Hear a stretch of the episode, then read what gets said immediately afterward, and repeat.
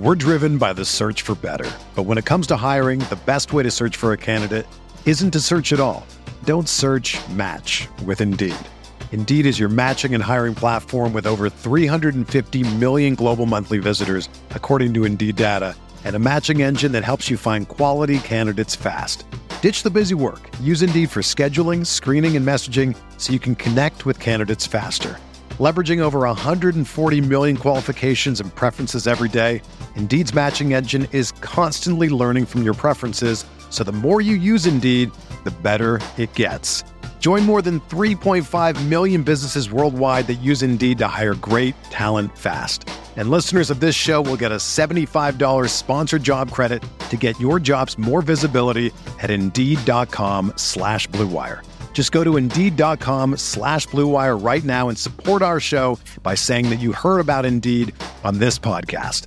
That's Indeed.com slash BlueWire. Terms and conditions apply. Need to hire? You need Indeed. This podcast episode is brought to you by Coors Light. These days, everything is go, go, go. It's nonstop hustle all the time. Work, friends, family expect you to be on 24 7. Well, sometimes you just need to reach for a Coors Light because it's made to chill. Coors Light is cold lagered, cold filtered, and cold packaged. It's as crisp and refreshing as the Colorado Rockies. It is literally made to chill. Coors Light is the one I choose when I need to unwind. So when you want to hit reset, reach for the beer that's made to chill. Get Coors Light in the new look delivered straight to your door with Drizly or Instacart. Celebrate responsibly. Coors Brewing Company, Golden, Colorado. Are you not entertained? Are you not entertained? Is this not why you are here?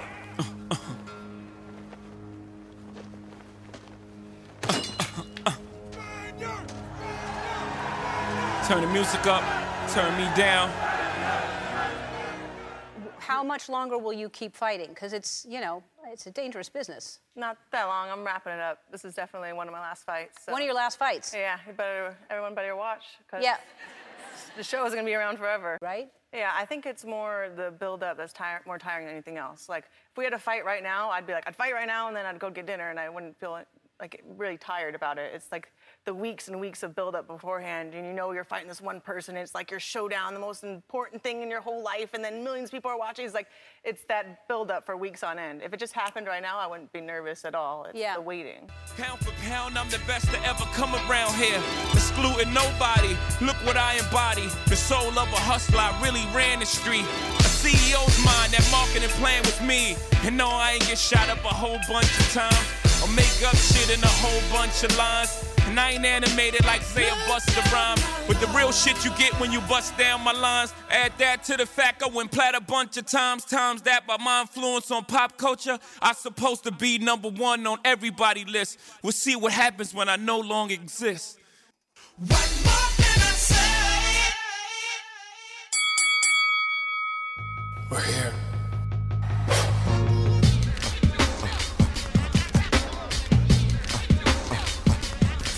Wish I could give this feeling.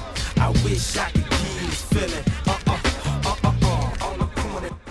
What up, everybody, and welcome to another episode of the Corner Podcast. This week's episode of the Corner is brought to you by Casper Mattresses. Casper is an online retailer of premium mattresses for a fraction of the cost. You know, me and Andreas are always covering events, we're always writing articles, but when we do have time to sleep, we lay our head down on a nice, pillowy soft premium mattress from Casper Mattresses. Casper is revolutionizing the mattress industry by cutting the cost of dealing with resellers and going straight to you. No showrooms, no middleman. Everyone's seen those creepy guys trying to follow you around the department store. None of that anymore. You get your hands on a nice premium mattress by going straight to Casper Mattresses. Yeah, man. I mean, I, I got to get my rest. So Casper Mattresses is the, is the goods. I'm telling you right now. So listen, you can get fifty dollars off of any mattress purchase by visiting Casper.com backslash the corner and entering the promo code the corner. That's one word, the corner. That's Casper.com backslash the corner promo code T H E C O R N E R. Terms and conditions apply. Shout out to the sponsors once again. Welcome to another episode of the Corner Podcast. Today we have a lot of stuff to talk about. We told you that last week. A ton of fights this weekend. UFC, boxing, wrestling just finished. We have to recap Hell in a Cell and all the craziness that happened there and kind of gear up towards Survivor Series because they threw us into the mix already. But first, congratulations are in order. Andreas Hale, congrats on the new gig. Tell everybody about it. Yeah, um, I guess it's been in negotiations for the past couple of months. So I'm the senior editor of a site called Champions. Now it's pretty relatively new. Um, it's under it's under the umbrella of a, a, another outlet called Movie Pilot that does like 60 million uniques a month. And randomly, they did a story on Ronda Rousey and was like, "Yo, we should jump into the the combat sports space." So they sold the company overseas for like 15 million euros, and then spread out through the states. So they just hired me to do senior editor of uh, doing like pro wrestling, boxing, MMA, but like doing the crossover stuff with MMA, trying to appeal to a broader audience. So that's like my new day to day now. So you'll still see my work in a lot of the other places, maybe not as much as usual. Um, still doing stuff for Ring, still doing stuff for uh, Yahoo at, periodically. Of course, Two Dope Boys. Um, so I'm staying busy. You mentioned you're staying with Two Dope Boys. A lot of content came out this week. I know you guys are writing about all of the stuff over there. And last week we forgot to give our thoughts on the new Joe Budden album. this and, means we got to get Kel Dansby's thoughts on the new Joe Budden album because that's what everybody really wants to hear. They don't really care what I think. They want to know what you. well, listen, you're you're the respected voice here. Yeah, but let's hear your thoughts first. I'll chime in. I've listened to it several times. Um, actually, Two Dope Boys this month we did our verse of the month, and we actually left Joe off. When it came down to it, we were to put his verse from "I Gotta Ask" on there, but then Big Sean came through with no interviews, and he made that final cut on our list. That that new Big Sean song is pretty dope. But um, that being said, I, am to pass the baton to you because I got to hear your thoughts on Budden. um, all right, well, everybody, if you listen to the show, you know my thoughts on Joe Budden. He's in my top five favorite MCs. Um, you know, I really like introspective Joe, just like all his other fans. This album, to me, is a good album, but it's an album that the majority of hip hop heads will like. Co- hardcore Budden fans, like Budden fans from Mood Music 1 and before, we got used to a different type of Joe. I like his last album better than this album. And it's funny because a lot of people like just glanced over his last album, but once again, it's like very moody and traditional Joe, and people are like, "Yo, I don't want to hear that." Uh, and that's all love lost. So if you guys want to go back and check it out, not sure how many people actually cared to sit down with it. Um, yeah, you know, if it's gray outside, it's a little cloudy. All love lost is for you. It's one of those albums. Um, Rage & the Machine is is Joe Ryman, and that's what I thought it'd be it was more rapidy rap Joe. Like it's more, I guess, digestible to the common hip hop fan, which which is cool. It's number one album right now. He hit a couple of goals. It's completely independent. He's on tour. Probably check out his tour next week when it comes to Vegas. All this stuff. So it's congrats. He did a good job. Um, AraabMuzik, his production, to me, is still a little off. He just used a lot of choppy sounds which really throws me off. And you know, it not my cup of tea, but still, all in all, produced some good songs for this album. It's just the album itself to me isn't as good as his previous album. So I'm just like, all right, cool. Uh, there's a couple tracks I do like on it, you know, that that stand up to other tracks. Uh, the intro three is fire. Um, By Law is dope. And I gotta ask, of course, I think is the best song in the album. I think anyone who listens to it would agree. Um, but you know, there's there's a lot of good stuff. It has a good, uh, you know, flow to the album, but it's not as good as his previous joint.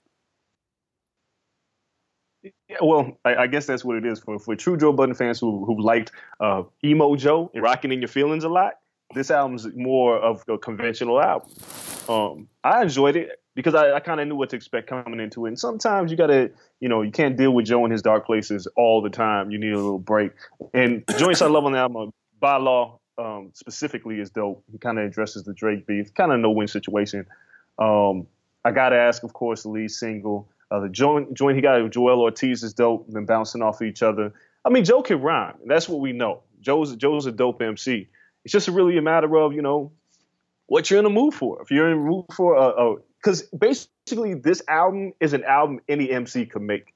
Other Joe Budden albums are albums that only Joe Budden can make because that's who Joe Budden is, and not many people can relate to the struggles that well you can relate to the struggles, but nobody else can talk about those struggles like Joe can. So I feel like this album is like um, very similar to just anybody who can rap, but he could just rap better than a lot of people. So uh, yeah, it's not as introspective it, as others though.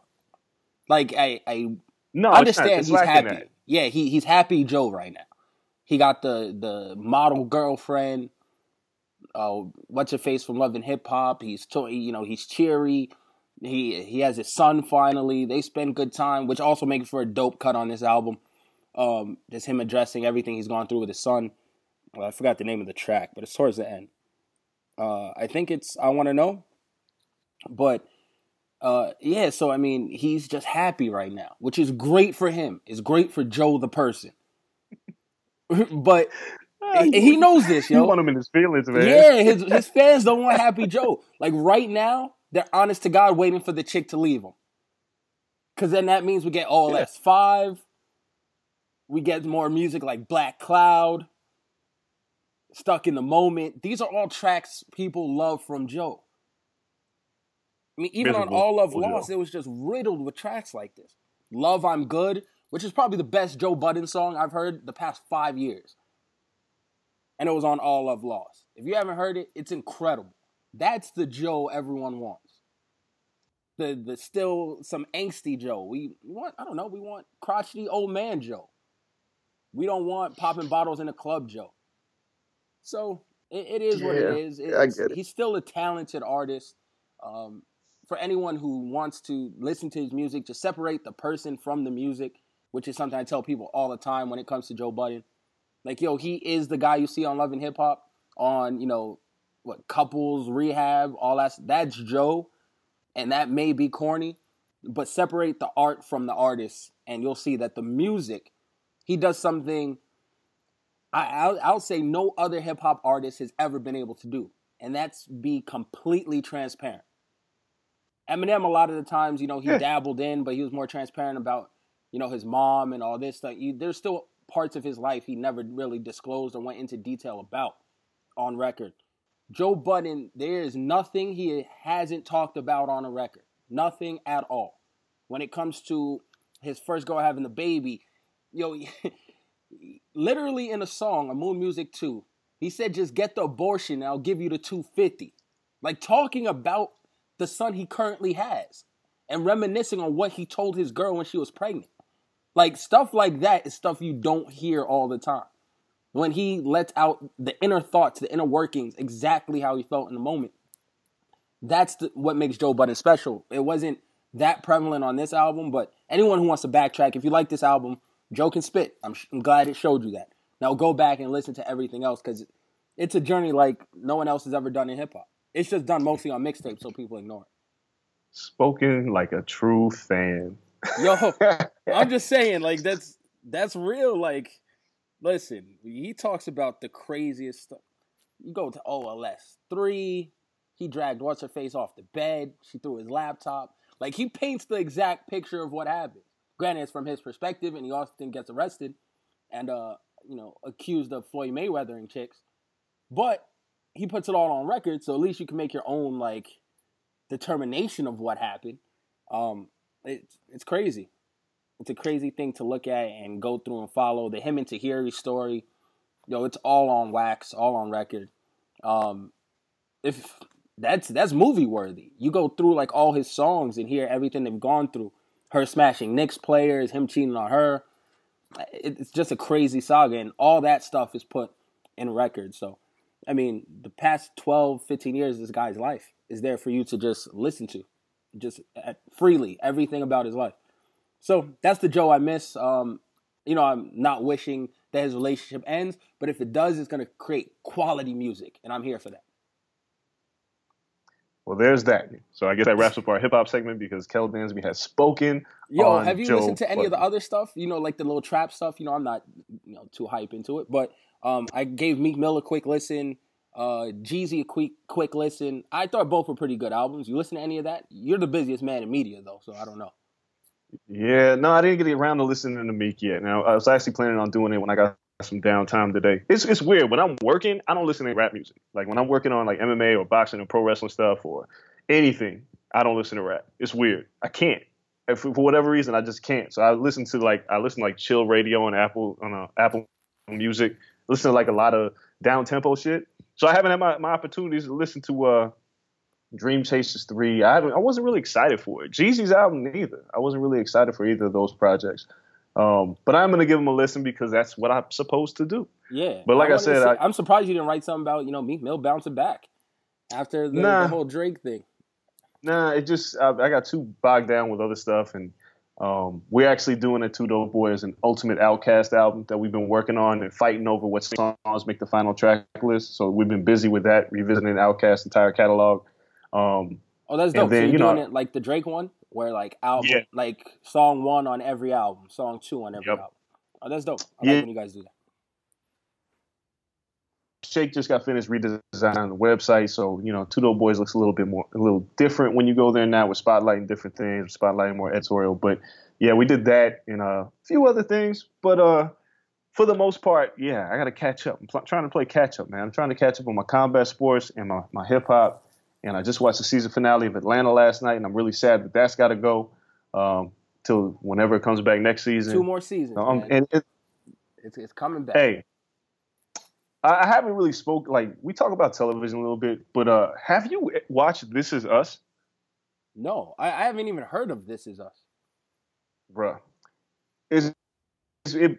I'm like I'm big on like Modern Family is one of my my favorite television shows right now. But This Is Us is absolutely phenomenal in terms of a unique angle. Um, the writing, uh, my man, I, I, don't know why I can't think of his name, who played uh, uh, who was in um, the OJ miniseries is in it. But it's it's about. Well, I can't. I don't really want to tell you what it's about. You should just try to find it. It might be on Hulu and watch it. It's called This Is Us. Is it on network Really good. Uh, like where do yeah, you watch on, this at? I TiVo it every week. It, you know what DVR has it so bad that I don't remember what channel a lot of shit is on. I just know it shows up in my queue and I watch it. Yeah. But um, think it comes on like nine to ten o'clock. I want to say it's like ABC, but I'm not. I'm not entirely sure. Right, I'm looking at but, the cast. It got some some dope people. Mandy Moore randomly on the cast. All Mandy right. Moore is actually really good in this show. It's a, it's a really good show, and like if you read too much about it, like the first episode, I was like, oh, this looks like a pretty cool show. But then there's like a little, there's a hook at the end of it, and it really from there I was like, oh, I'm I'm sold. I'm in. Um, and growing up the way that I grew up, there was a lot of things that I could relate to. But uh, it's, it's, a really good show. And for any listeners that that watch it, you're like, get to the fucking combat sports. Sorry, got to talk about this is us because I watch the shit every week and I really enjoy that show. Anyway, now we know what takes Keep up all your time. Yeah. oh wait, one other thing. One other thing, Kel Dansby, what did you do for Halloween? Yo, I was an old man for Halloween. I stayed in the crib. I went out. Uh, what was that? Sunday night. Cause who goes out on a Monday? So I went out on a Sunday. Uh, I went to, for all my Vegas people, Blue Martini Lounge, chilled with a couple of friends. That was cool. Um, I actually had like a little dust up with the security outside for a quick second because I was trying to go to McFadden's, if anyone knows where that is. It's the bar right next door to it. And McFadden's is closed on Sundays. I'm like, yo, it's a holiday weekend. How you close? So I wore my Young Bucks t shirt, I think it was, and like a pair of shorts. And then the Blue Martini people were like, no, it's a lounge, dress code, blah, blah. I was like, yo, I was just trying to go to bar next door. Let me in. They're like, all right, you got to pay cover. I was like, I don't pay cover anywhere. So me and the guy had a like quick little dust up. He's eyeing me all crazy. So then my friend, I was like, yo, I don't pay cover. So my friend that I went with, she was like, oh, I'll just pay for your cover. Just buy me a drink inside. I was like, all right, well, I don't pay cover, so it is what it is. So we had to make that deal. Um, yes, I'm uppity when I go out. I don't care. Y'all got to talk about me. I don't pay cover. Uh, so that that was cool. They played dope music. I kind of just tweeted throughout the whole thing um, what the DJ was playing. He had a dope Jamaican set, like real Jamaican music, not just controller. And then Monday came and I just chilled, man. I chilled in a crib. I watched wrestling, uh, a lot of sports on Monday night. I watched a scary movie, and that was it. Wait, you watched a scary movie? Holy shit! What did you watch? I watched a scary movie, and once again, this movie is scary to me. Not that it's scary to other people, because they might be like, "Yo, what? That shit ain't even scary." But I watched Thirteen Ghosts, front to back. oh Lord Jesus, really? Okay. No, yeah, I watched All right, 13 that's- Ghosts. Honest to God. And my girl was like, yo, Oh are we God. really watching this? Because it was like the cheesiest beginning ever to a movie. And I was like, yo, we got to get better. So we watched that. Um, It was between that, the original Halloween, or Jeepers Creepers. They were all on at the same damn time. and I gracious. deemed the original Halloween a little bit too scary for me to watch. So I was just like, all right, this is like a good median. So I watched a little bit of that until wrestling came on. I watched wrestling, which was equally as scary because uh, I had to watch old ass man Goldberg. Yeah, we're about to get into that. Um, I just I, I, horror movie marathoned it. You know, I, I talked about on social media a little bit. So I, we, me and the wife sat around and watched scary movies like all weekend. How was I watched I watched good ones. You know what? I didn't even get to it. Like I, I started watching. I looked on my um my Netflix and what I had that I haven't watched yet, and I, I sat back and watched so many scary movies I never got to saw. So I probably watch it this weekend just because I bought the goddamn Blu-ray. So I need to sit down and watch seven uh, installments of a series that I never really cared for. Um, I watched Urban Legend. I hadn't seen Urban Legend in mad long, and I forgot how goofy that shit was. So I watched that. I watched this movie called Southbound, which was actually pretty goddamn good. I watched It's Urban like a- Legend before. Look at that. See, I'm getting up on my horror game stuff. But to me, that was more like a teen movie. That's like watching Scream. Yeah, yeah, yeah, yeah. But uh, Southbound is a like a Twilight Zone, Twin Peakish, science fiction type scary movie. It's pretty damn good. I watched that. So let's get let's get into the uh, the scary business of the week. Where, where are we starting this week? We starting with boxing. We got Pacquiao. with boxing, with that's that's something you've been doing and covering all week. It's Pacquiao week, in which a lot of people don't even know about that shit. Like I wrote my article yesterday, and I swear at least six or seven comments were, "Oh, Pacquiao fights this weekend." Yeah, I was just like, does. "Oh, great." I was like, "I was like, yes, thank you. At least I know that you paid attention to my article, and I could bring you know some news into your life." Um, that I sat down and worked two days on this article, and people don't even know the fight's happening. So Well, that's how it goes.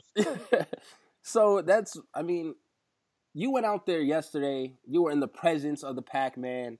You were there for grand arrivals. Is there any buzz out there? I, I couldn't even get out the house. I was writing the article about it in the crib. No Oh. quotes Pacquiao was gonna give me. I didn't need quotes from the senator. So I was like, yo, you know what? Let me write it. Is there any buzz at all? There is a little buzz. I don't know how it's going to translate into Saturday night. There was actually a lot of people there for the grand arrival, more than I anticipated. Um, I guess you know because the um, the honorable Emmanuel Pacquiao is you know a senator and he's still a big deal. So Pacquiao. um, nobody gives a shit about Jesse Vargas, but nobody cares about Jesse Vargas, um, unfortunately. But this fight is generating a little bit of buzz because people are interested in seeing what Pacquiao has left um, and what it leads to after this. So I got a chance to sit down, talk to both Vargas, Pacquiao, Freddie Roach, um, and Dewey Cooper, Jesse Vargas' uh, trainer.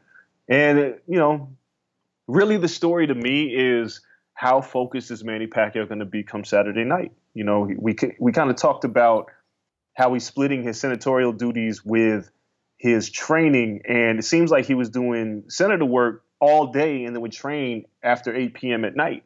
And it makes me wonder if somebody the caliber of Pacquiao, who's 37 years old, um, who is already used to being distracted, but this is a new level of distraction. So what does this mean? I mean, nobody's giving Jesse Vargas a chance in hell, even though he's younger, taller, uh, has a, the reach advantage. But he, you know, Are you need to say giving him a chance in hell? I'll give I'll give him a snowball's chance in hell. Oh shit! Um, you come around on Jesse Vargas. I never thought I'd see the day. Not, but here's the thing. I don't think Jesse Vargas has a, a snowball's chance in hell. But if I'm a betting man, I would take a flyer on Vargas because of the, it's not about Vargas, it's about Pacquiao. And that's my concern. You know, if you fall asleep at the wheel for a hot second, something could change the fight. I mean, I I, don't just think saw him Vargas- mollywop Bradley though. Well, yeah, but again, that my concern is how focused will Manny Pacquiao be come Saturday night? When you when you work all day, like all Jesse Vargas has been doing is focusing on Manny Pacquiao. Manny Pacquiao has been focusing on passing getting the death death penalty reinstalled in the Philippines, dealing with the people, the media. Like that's What? a lot to deal with. He wants to off people Yeah. in the Philippines. Yeah, for heinous acts. We asked him this yesterday. Like we spent more time literally yesterday talking about what he does in the Senate than we did about the fight because nobody nobody thinks that Jesse Vargas has a shot. So it's all really about who Manny Pacquiao is today and like what is he doing and how did he manage to fit training into this fight. I mean, in, into his busy ass schedule. Yo, is Pacquiao like the Filipino Trump? Like he doesn't like No. gays. He wants to kill people with the death penalty. He seems very uh Trumpish in, in his you know, ways. Conservative Christian, yeah. I mean, conservative Christian. I mean, you know, religion is always going to divide people. But uh, I asked him about the election, and in, in true political fashion, he uh, kind of went around it. Although he did allude to Hillary having actual experience with Trump having none, which is kind of funny because then you go, well, Manny, you didn't have any experience, and you became a congressman. Now you're a senator. So there are some parallels between him and Trump from that aspect, but uh, yeah, I don't know, man. I, it's like, like I said, this this this is actually a pretty good card with Diego Magda. I mean, Diego Jesse Magdaleno and Nonito Donaire fighting, which is, the fight I'm really looking forward. I was about to. to say that's my main Um, event. Yeah, that's what I'm. Re- I talked to Nonito this week. You know, he's he's from the hunter to the hunted. He's got the target on his back. I've been watching Jesse Magdaleno for years since his first professional fight, um, and I really like that fight. Oscar Valdez is fighting, who I'm also a very big fan of. So the card overall is actually really good. Um, it's just a matter of I don't know who's paying seventy dollars to watch this shit. Um, I can't believe it's a normal price pay per view. what do you want? Discounted rate? Yo, something. Yo, like give it to me for like thirty five. So something like uh, if I could get like a Uber style promo code, like if I buy the pay per view, my man's gets it for free or something. Like they needed to do something to hook people up. I, I don't understand, but um, it, it is what it is. I guess Pe- somebody's gonna buy it. Um, the Filipino just crowd and fans are very strong, so I'm sure they'll be loyal. You don't know how many fights Manny has left, so some people will buy it just for that reason. Um, we'll talk about another person who's selling their fight like that in a little while. Um, and you know, I guess that has appeal, but I don't know how much they expect to spend. I honestly don't know how Bob Arum's breaking even on this fight. He's probably not. I think the thought process here is, you know, we asked Manny, you know, are you looking for other fights after this? He says, I got to take it fight by fight. I think the, the idea here is for Pacquiao to get a fight to see how he can manage his time between being a senator and being a politician and a pugilist. Like, you got to figure out if he can do that. And Jesse Vargas is a perfect person. He has a world title. So you fight him, see what happens, and then you go hunt for the big fight. And the, in the fight that Freddie Roach wants is with Canelo Alvarez he wants that fight bad, and he really thinks that Manny Pacquiao can beat Canelo. yeah. Um. Okay. All right. I. Good luck with that. You, well, you know, good luck with him getting the fight, or good luck with him winning that fight. With him winning that fight, I'll tell you what. He can outclass The thing that while. I but I asked saw, Freddie- I, saw Amir Khan get caught sooner or later. Well, this this is what Fred, Freddie basically said that he's that when he watched the the Khan fight, he's he doesn't think it's clear that he doesn't think Canelo is that good. Um, but the thing that he said, he was like, if that fight were to happen, we have to put a cap on how much weight Canelo can gain on fight night. Yeah. That's the big thing. Because if Canelo comes in 190 goddamn pounds, he will squash Manny Pacquiao. But if you to put a cap on his weight gain, that could be a really intriguing fight. Not to mention, it's actually a really huge moneymaker. Pacquiao Canelo, pretty big. And then on top of that, if you if Pacquiao were to get past Canelo, there's there's one or two things that happen. Because Pacquiao beats Canelo, well shit, the Golovkin fight might be out of the window, or it might be a 50-50 split, or whatever the case may be. Or Pacquiao can use this to lure Floyd Mayweather out of retirement. There's a couple of things that can happen here. I personally wouldn't mind seeing that fight. I'm tired of Canelo fighting cans, but yeah, the, the weight thing is just a big problem. So he's huge. Yeah. like he had to drop down to fight Floyd, and that's only because he was the B side. He's not going to do that again for he anyone else. the fight won't happen. Like Oscar De La Hoya, who Manny Pacquiao retired, will not fall into the trap of allowing Canelo to drain himself to fight Pacquiao for money and then ruin the fight with Golovkin. Not that not it's actually arguable which fight would be bigger on a pay per view scale because Pacquiao's still a mainstream attraction. Um, but there's a lot of risk there fighting Pacquiao if you're going to fight under Pacquiao rules versus fighting. Can- well, actually, shit, Canelo's in the catch 22. He's got to move up to fight Gennady, and he's got to move down to fight Pacquiao, and anybody in between that, nobody gives a shit about. No. So it's like, pick your poison. still not it's not easy fights in between then. Like who are you gonna be like, oh, I'll just stay here and what, fight J Rock after? The winner of J Rock and Charlo? There's no Absolutely there's no not. cupcakes left. Uh, unless you know he, he's So- running around searching for him. So th- there's a ton of intrigue in you know Pacquiao's future more so than this particular fight. I think this particular fight is like the prelude to the final chapter of Manny Pacquiao's career, if the, or the to the epilogue, because we've already kind of seen the final chapter of Manny's career, but he might have one or two fights left in him. Um, so that's what this is all about. So the question I got to ask you, Kel Dansby, is: Does Manny Pacquiao finish Jesse Vargas on Saturday night? No, I do not think so. I think he knocks him down several times, probably twice. I don't think he has the killer instinct it takes to, you know, get someone out of there. Um, we saw that in the Bradley fight. He had him dead to rights a couple times. Bradley, once again, is one of the toughest boxers. We'll see though. Um, so credit also to Bradley, but this Pacquiao's not the same Pacquiao. But we've known that for a while. Um, it's not that type of guy. He doesn't want to kill people. He doesn't want to, you know, go in there and actually harm them. When they're down, he lets them get up and he'll circle around and he's content with boxing and picks, picking up his paycheck. So I think the knockdowns would be enough. A KO or TKO would be great as far as going forward and getting him that next big fight. Because to me, with a win over Vargas, Pacquiao is in the best position of anyone in boxing. Because he's going to get one more big fight. It's either the Floyd If rematch. No, I mean he he didn't come back and fight Jesse Vargas to not get one more big payday. They're just like, yo, fight Jesse, make a statement. We'll take the L on this one. We'll overpay you. Arum's not going to make any money, but we know that we're going to clean up in whatever super fight we get. So if it's Canelo, Yeah. God bless him. If it's Mayweather, even better. If it has to be worst case scenario, Terrence Crawford and Bud becomes a star. Yeah, there, I mean, there's multiple scenarios here. Ultimately, it's about Manny Pacquiao making money. He came back for the money. As much as he like, he, I asked him. I said, Manny, did you miss the sport as much as you thought you'd miss it when you initially retired? He was. He said, yeah, and he watched.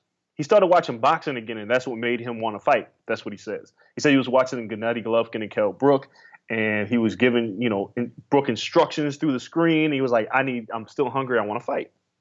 But we all know it's about money. Manny likes to fight for cash. The, the food, he likes to get paid.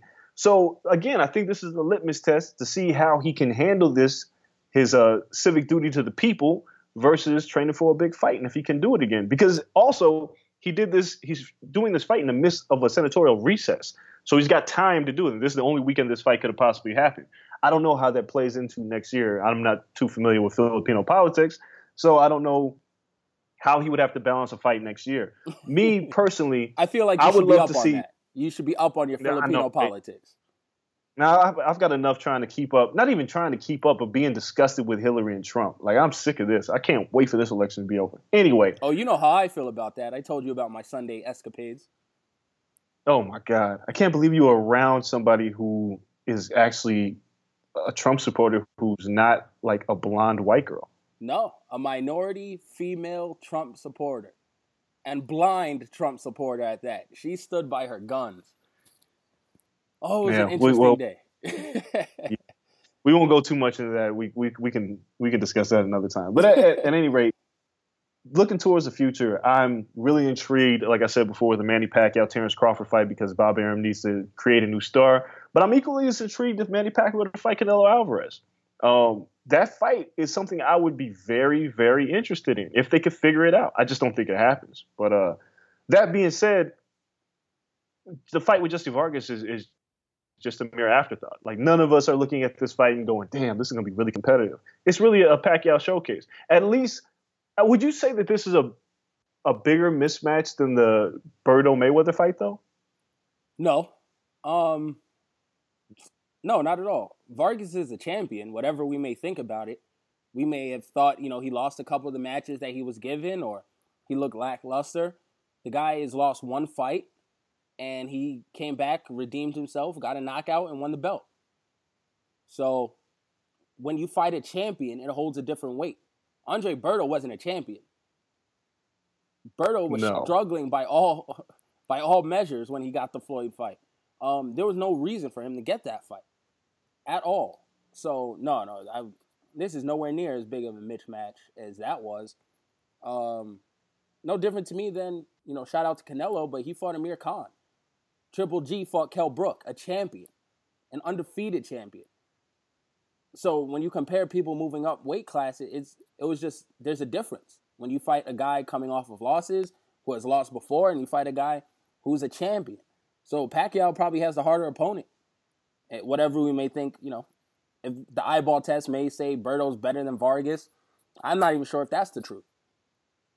Mm, not now. I think Vargas has gotten better. Uh, we saw what he did against Saddam Ali, who he utterly destroyed, which I definitely didn't see coming.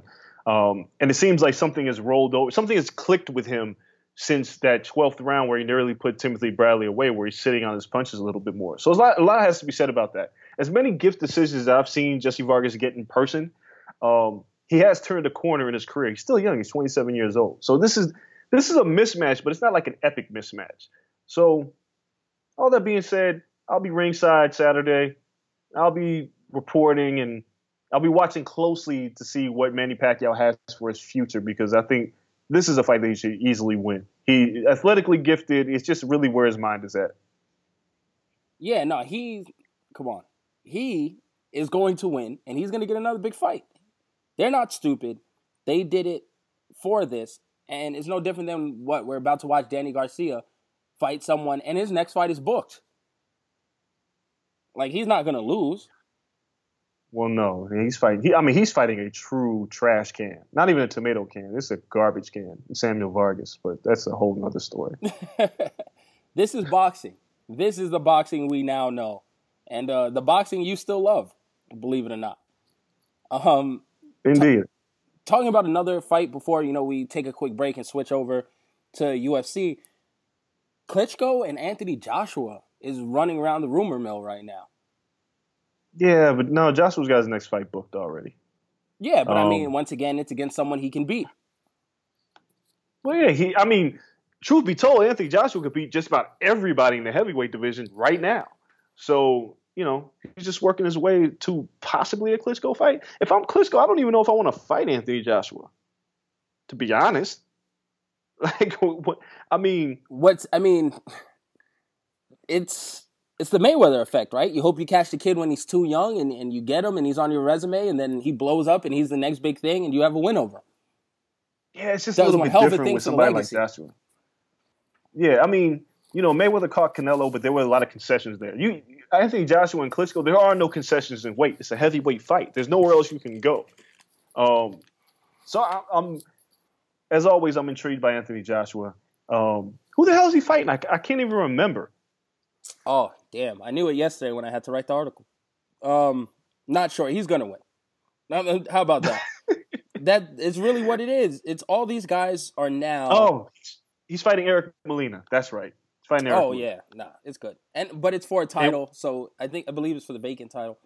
Um, because Fury gave up all his belts, and now it's a mad scramble for people to just run and pick them shits up.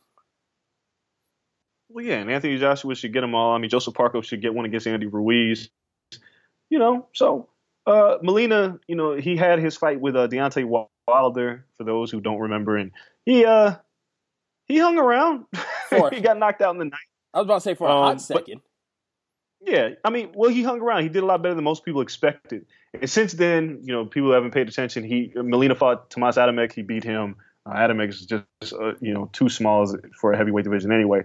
But yeah, I mean, the heavyweight division should be slowly shaking out. I actually did Sirius uh, radio with uh, Jerry Cooney, legendary heavyweight Jerry Cooney, who fought George Foreman back in the day.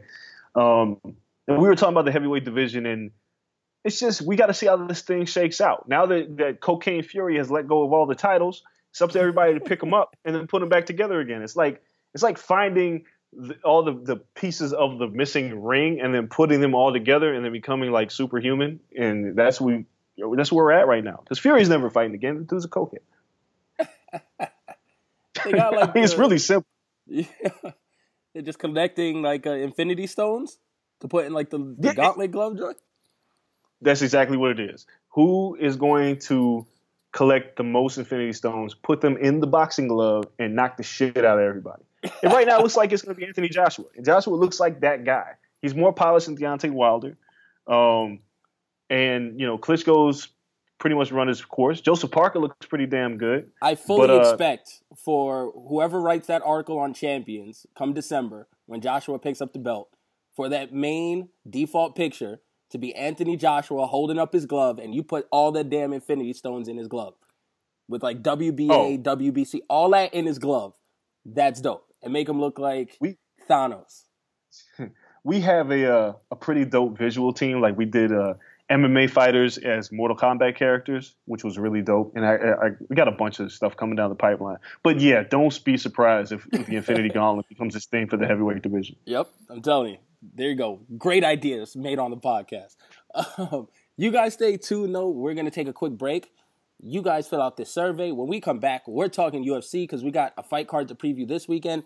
UFC 205 is coming up in a second. And of course, we have to talk Ronda Rousey and her comeback? Question mark. So stay tuned. We'll be right back.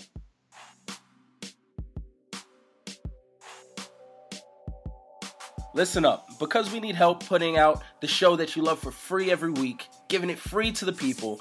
Now we know nobody likes filling out surveys, but we really need you to do it. It won't take you more than five minutes, and besides helping out the show, you'll be entered for a chance to win a $100 iTunes gift card. You know what I can do with a $100 on iTunes? I'm living life large on iTunes with that, and you guys get that just for helping us out. We know some of you may have already done surveys like this in the past, but we really need you to log in and fill this thing out as accurately as possible. Yeah, man. Well, I mean, once we know more about you, we'll be able to deliver the show and the sponsors you dream about. Finding sponsors who are a good fit means we're going to give you the deals and information the brands you care about while keeping this show free to enjoy every week. Free to enjoy every week. It means you don't have to pay to subscribe for nothing. All right. If you don't care about helping us and making the show better, do it for the chance to win a free iTunes or Amazon.com gift card, right? You know, like, do it for free. Do it for the gifts. And if there's not, you know, just think about it. If there's not that many of you doing it, there's a better chance to win. So please do us this solid and go to thecornersurvey.com. Once again, that's thecornersurvey.com. Do that. Keep the lights on for us. Let us cater to what you need. You know, you can tell us what you like and what you don't like, and then we can keep it all funky and knock this thing out. I know the Corner Club got our back. You guys are going to fill out that survey. We're going to get more ads. We're going to be bringing you this for free for a long, long time. So shout out to y'all.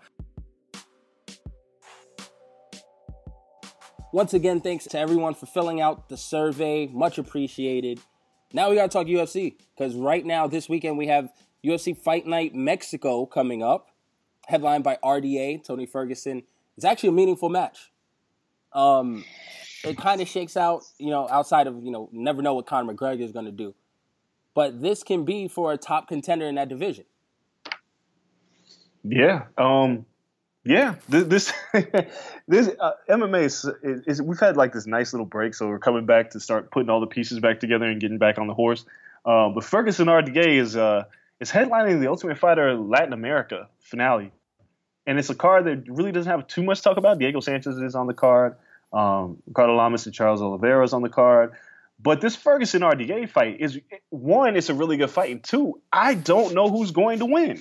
This fight, I'm very intrigued by this fight. We have RDA who just left King's MMA, uh, start his own gym. So you know, changing training camps is never a good sign. Uh, but furthermore, you know, this is Ferguson who's been on an absolute roll lately. So there's a lot there's a lot here to unpack because obviously the winner is going to want a title shot. Although Khabib Nurmagomedov is just sitting on the sidelines feeling like Jose Aldo because he feels like he's never going to get a title shot. So hopefully this kind of shapes the picture a little bit more in the lightweight division. But But I'm, if I'm Conor really wins the belt, this then fight. who knows what he does in the lightweight division? He might say he wants Well- the trilogy with Nate Diaz for the lightweight title. You, did you see? Well, we posted that on Champions today. We talked to Gilbert Melendez, and uh, he alluded to the fact that Nate Diaz is in line for the, a title shot for the winner of McGregor uh, Eddie Alvarez. So this is what this is what Gilbert Melendez says. Take it with a grain of salt. Melendez is still in the lightweight division in the UFC, but he's scrap packed till the end. He's still down with Nate Diaz, but th- it's possible that Nate Diaz could just leapfrog everybody if Conor wins. which is crazy. That would muck up everything. well, then we get Khabib versus the winner of this, versus the winner of RDA versus you know Ferguson. Dog, you know how pissed off Khabib would be if he had to wait again for a title shot? Listen, If he beats Michael Johnson at UFC 200, it's no one's fault he has no knees. ah, it sucks. Yeah, I mean I mean- injuries suck. I I think Khabib is the best lightweight in the world. He just might not hold the title. Yeah. So anyway, how do you see Ferguson RDA going? Um, it's hard to pick against RDA. Honestly, he got caught. Um, I think he was thinking too much about the Conor McGregor's, the everything. I saw, I saw it, you know, on the buildup of the fight. He was talking about everything besides Eddie Alvarez. That's never a good sign. Um, so he got caught. I think Ferguson is great, but I've seen RDA take people with his skill set out of there and, and do it effectively. I mean, you look at the Cowboy Cerrones, you look at the Anthony Pettis, all, all kind of built similarly to El Cucuy. So I, I have to go with RDA. RDA to get this one done. This is a tough fight for me. Um, the Lando Vannata fight is is surprised me because Ferguson, you know, he got he got hurt bad in that fight. Um, Several but he hasn't lost since yeah he hasn't lost to, since losing to, to Michael Johnson um, on UFC on Fox, and I think that was like four years ago, which means he's beat like Abel Trujillo, Josh Thompson, Edson Barbosa. But RDA is just a huge step up in competition. So for that reason, I've got to go with the champ, the well, the former champ, to beat Ferguson. I just uh, it's this is a tough fight for me If to pick. Ferguson heard these picks, he'd be pissed.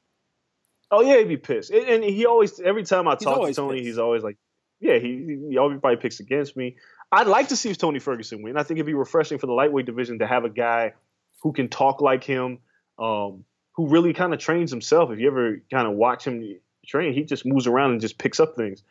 But uh, it'd be great to see him win. It's just going to be it's a huge step up a competition, and Dos Anjos has really a lot to prove after getting uh, knocked out by Eddie Alvarez. So not with the uh, utmost confidence, but I'm going to pick RDA to beat Tony Ferguson. It- it's just the experience level and uh, what RDA has, has shown improved over the past few years. I just kind of look at the Eddie Alvarez fight as an aberration more than uh, the norm. We also have to keep into or take into account the elevation again, Mexico, Mexico City fight. We've seen this before. Um, Yeah. five rounders are tough there. So, you know, we all picked Cain, but got down there and Cain couldn't do a damn thing. Cain could barely move. He, he couldn't breathe at all. So we, we never know the conditioning of these guys. Like you said, um, with RDA starting his own camp in his own gym, we, we don't know how he trained. We don't know the tools he had at his, at his disposal. We don't know when he went down to Mexico. I'm assuming when you open in your own gym, you kind of want to be there as much as possible. Yeah. Yeah. So it's So- a tough fight, man. It's a tough fight. It- It's, Uh, definitely a pick It's going to be a great fight. Um, I don't know much about the Alexa Grasso chick, but everyone's talking about her and her debut. Yeah, there's a lot of intrigue and see what she's got to bring to the table here. Um, she's been talked about a lot lately. So Spanish striker, strawweight that should division. be dope. Um, strawweights definitely need a new shakeup. It's kind of like yeah, that, well, that everything. top tier and then the others. Well, yeah. So I mean, that's that's something to look at. Uh, the rest of the card, Benil Rios is on the card. Eric Perez, uh, Diego Sanchez, of course, against Marcin Held. Is this Uh, Ricardo Diego's Lamas. last fight? Do we say that about Diego every fight? Every damn and time. No, but- doubtful. Well, Diego's going to keep ca- fighting until They're gonna carry this Yeah. man out on the stretcher. yeah, he's not quitting anytime soon. The card is cool. It's not anything that you should you know jump up for and, run if it was on pay per view to pay for it. But it's on free TV. If you don't feel like jumping seventy dollars on the Pacquiao fight, you can watch this. it's a nice appetizer for next weekend. If this was Papa True. Do's, it'd be the frog legs. this, that's what it is. You know something else is coming down the pipe, but you know it's nice to have a little appetizer. True, true. So what else we got to talk about in the world of MMA? Uh, we- we'll recap this card more than we'll talk about because the fallout's a little bit more important than the fights itself. Uh, Definitely. but Um, uh, We have Luke Rockhold, man. Lukey is getting out. injured. Yeah, um, that hurts. That I don't want to say it complicates the division more than it opens it up. Because Well- now, now what happens with Jacare? Well, I think it's a clear path for the winner of uh, the Weidman uh, Yoel Romero fight to get a title shot. I agree. So, you know, it sucks for Jacare because I know he wanted to still fight, but Does he that's pretty much what it does. Jacare? Yeah, like 206. Bisping wants to fight. Bisping said he'll fight. I don't think Bisping will fight Jacare because it's not a big enough name, not a big enough amount of money. I think he wants the Nate that's- Diaz, the GSP, the if it is that or nothing. But a lot of people are Yeah. talking. Jacare's ready. It's you know a week after he was supposed to fight. He's in camp. Bisping says he's ready. I think that'd be a horrible fight for Bisping though. That Jacare's a guy you just can't just step in there against. You kind of want to get a full No. training camp to to develop your skills against what he's about to bring.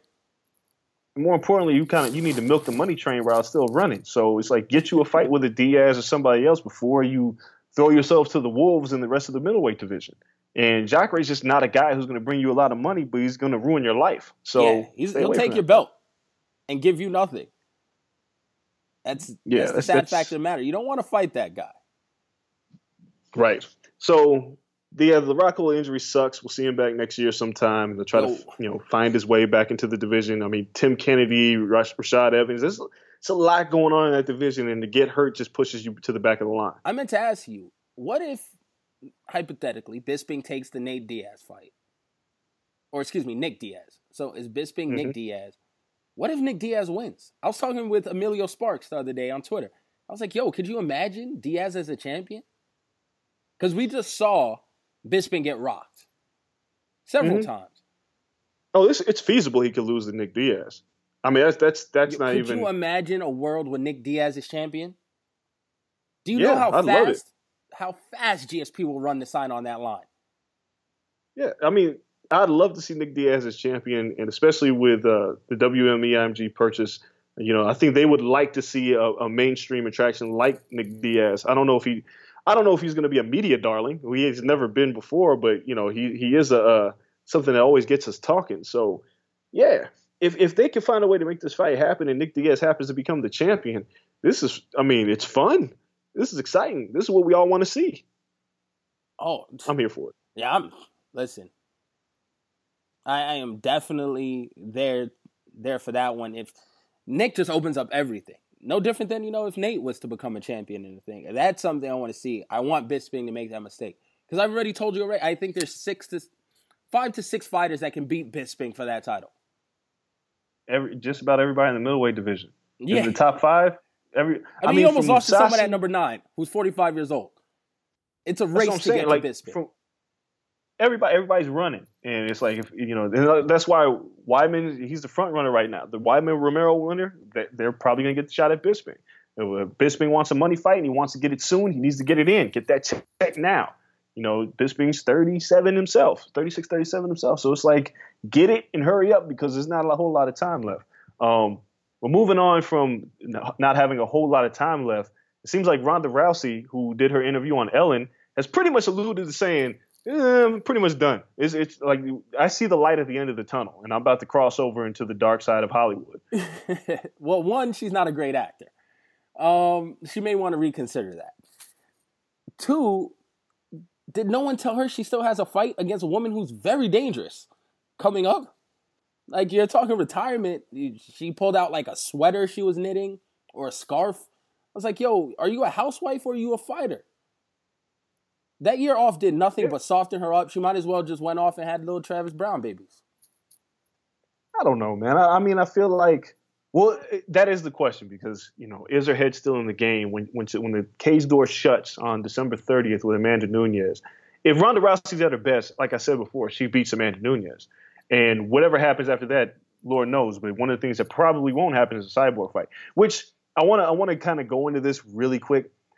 Everybody's talking about how huge of a mismatch the cyborg Ronda fight is now which is funny because like just two years ago, people were like, "Oh, that'd be a hell of a fight," but now everybody thinks that Cyborg would demolish Ronda, which is possible, but I just don't. I don't see it as, as huge of a mismatch as everybody's making it out to be anymore. I mean, I've never seen Cyborg on the ground.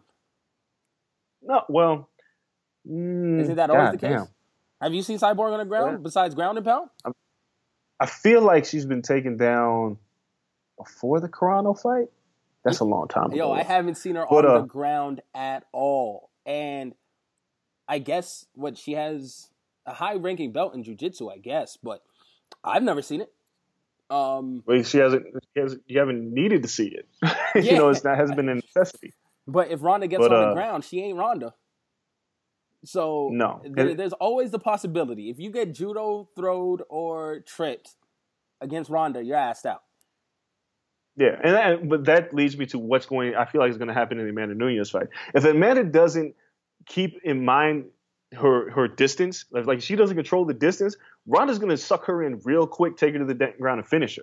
And I, I, I feel like that is what's going to happen.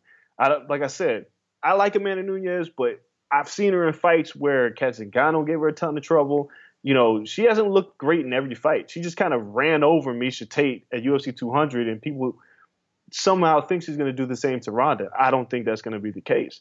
With all that being said, looking at 2017, you know, Ron, this could be Ronda's last year of fighting. I mean, Ronda's last fight could be against Nunes if she loses, but if she wins, you know, does Ronda take another fight, or does Ronda leave on a high note as the champion, If she wins, and then Cyborg has to cut off her right arm. Something. Cut off all her hair, shave the shit, do something, because she got to make 135. It just, it's just she ain't making to happen. 135? She has to have. It's not happening. She, she listen. It'll- that's the only way Ronda's gonna fight her. That's the only way to force Ronda to fight her. Is if it's for the 135 pound title.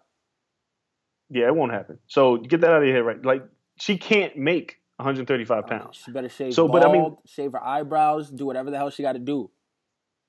It's just the question is if Ronda wins and does she leave on a high note? Does she win, get thrust back into the spotlight, go back and you know shoot those movies, those Roadhouse action movie type movies where where she's the star, and does she just ride off into the sunset and be Well, like, here, quotes take from your Dana. belt? Dana saying she wants to avenge the loss to Holly, but Holly's lost twice in a row. So how do you give someone like I that mean- a title rematch? Uh, just like you did Dan Henderson and Michael Bisping. If Holly Holm wins her next fight and Ronda's the champ, that's the biggest money fight that you can make. Sorry, Julianna Peña. I was about to but say you'll be ain't on the back. No, I mean rankings aren't shit. Like you, it's it's a it's a business at the end of the day. And if Ronda beats Amanda Nunes and Holly Holm wins her next fight, that's the fight that everybody's going to want to see. There's that. That's crazy. And Ronda, I mean, from what we've seen in Holly, Ronda can just close the range without getting her face kicked off. She damn near had the first fight on the scramble on the ground. Got a little bit over enthusiastic, and Holly was able to stand up. So it's Yeah, very I mean, that's what it is. Ronda wins. It, You just never know. with with that. This is this is the case with all of Ronda's fights. It's a matter of Ronda Rousey closing the distance, getting somebody on the on the ground, and submitting him. But you know, when she fought Bethe Correia, and she was like, "Wow, I can strike," and then she started believing that shit, and it got her fucked up. So it's like you got to move on from that and go back, go for what you know, because you are what what got you here, the armbar and the, the hip toss was is what kept you on top. So go back to what you know. And that's and that's how you'll beat just about every woman in the division. You just can't fall into that trap of uh, striking. That's stupid. Yeah, no, she need to get that the hell out of her mind. Um, so that's our UFC talk for this week. Though next week, two hundred five comes up. It's the McGregor show. You know we're getting crazy quotes. Um, actually, I believe today and tomorrow are the media calls. Yeah, today is the Conor McGregor media call. Um, So I, I got a couple of my writers jumping on it. So this it should it should definitely be quote worthy, heavy on the quotes. Yes, so that is going to be good. Um, check that out, and we'll have a lot to talk about on that front next week. So you guys stay tuned. We're to get a quick word from our sponsors. Got to pay the bills around here. When we come back, we'll talk WWE and wrap up the show. So stay tuned.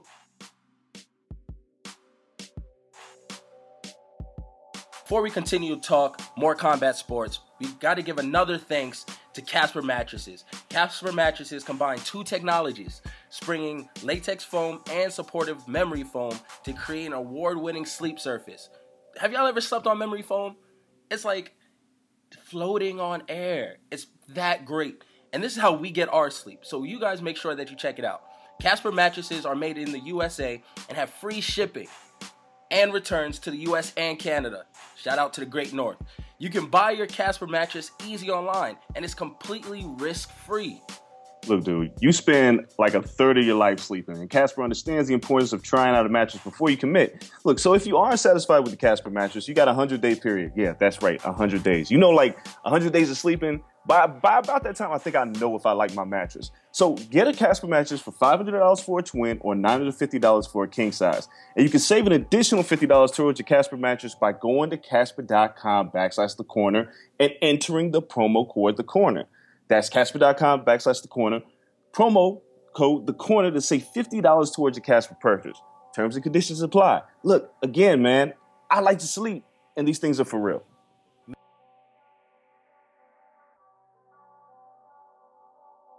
What up, everybody? Shout out to Casper Mattresses. Make sure you guys go on there, use the promo code. It really helps us out. We were coming back to speak about wrestling, but we completely spaced on something we were supposed to talk about in the first segment. And that's Lil Wayne losing his damn mind in this interview.